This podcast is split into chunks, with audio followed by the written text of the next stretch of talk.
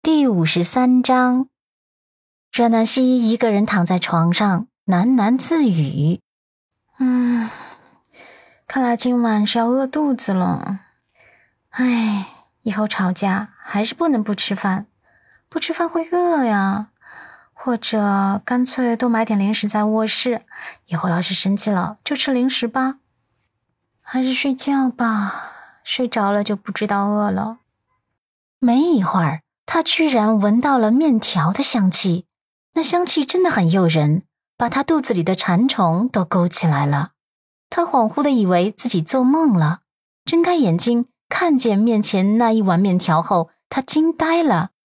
啊，陆县长，青菜鸡蛋面！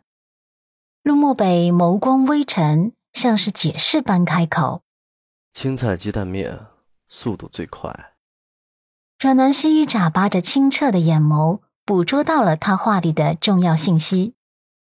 你亲手煮的？陆漠北剑眉微微的上扬，眸光沉了沉。有问题？不吃？这么一碗色香味俱全的家常面条，阮南希怎么可能抵御得了？他很没出息的起身，动作过猛，都牵动到了针头的伤口。他疼得拧眉，也不忘最快时间接过那碗面条。啊，吃啊！你干嘛不吃啊？不吃白不吃啊！他埋头吃了起来。不得不承认，陆先生的厨艺真的不错，堪比大厨手艺了。青菜绿油油的，鸡蛋黄澄澄的，面汤上面还撒了一层碎碎的葱花，吃起来简直让人欲罢不能啊！他吃得很满足，最后没出息的连面汤都喝了一大半。虽说陆先生亲自为他煮面，让他有些受宠若惊，可是呢，这不代表他已经忘记了今晚上的愤怒，所以他吝啬了自己的夸赞。吃完，把碗筷递给他之后，转身就睡觉了。陆漠北看着自己手中的碗，再看某个小女人的后背，他蹙眉。真是个小没良心的，吃了他的面就不理他了。他把面碗送回厨房后，就去书房工作了。今天被这个小女人那些照片搅和的心情烦躁，工作都耽搁了。阮南希吃饱了之后，果然很快就进入梦乡了。大约是凌晨一点钟的时候，他不舒服的蹙眉，口中发出一些不舒服的呻吟声。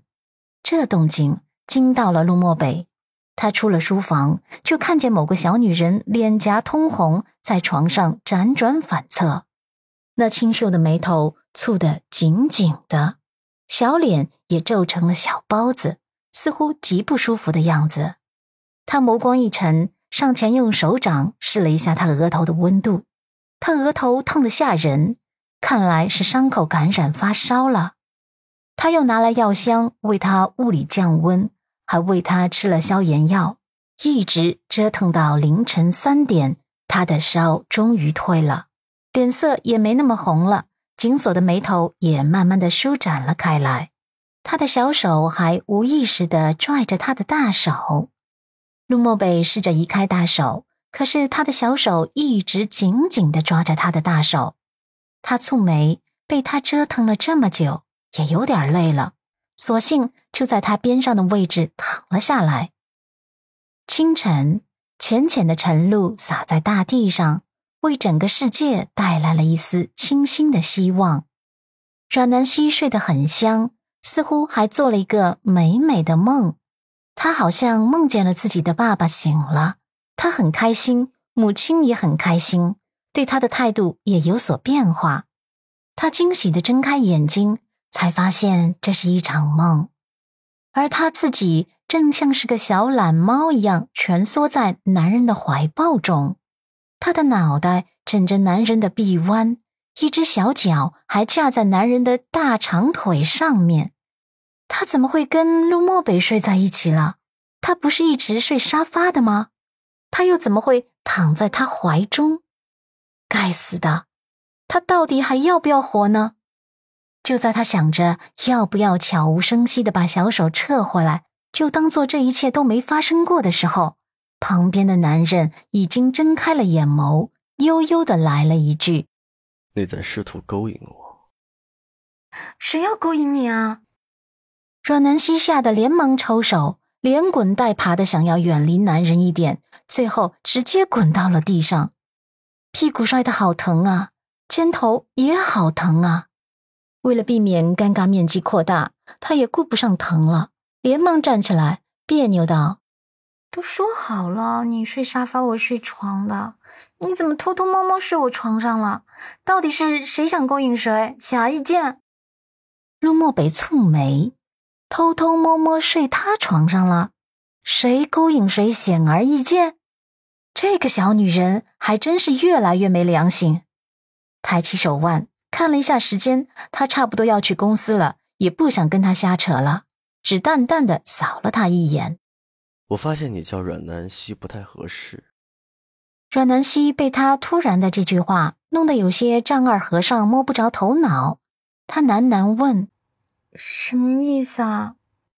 陆漠北下床，居高临下的站在他面前，身子微微前倾，他身上的男性气息。再度萦绕在阮南希鼻息间，她深呼吸，稳住心神，看着男人。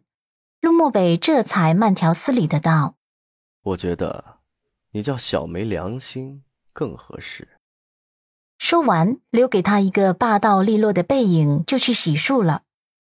阮南希站在原地，恍惚的出神了。他这算什么？冷幽默吗？陆先生居然也会冷幽默了？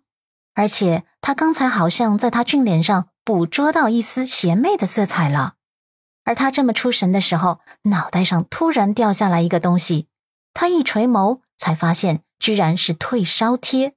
昨晚他发烧了，陆先生照顾他了，所以睡在床上了。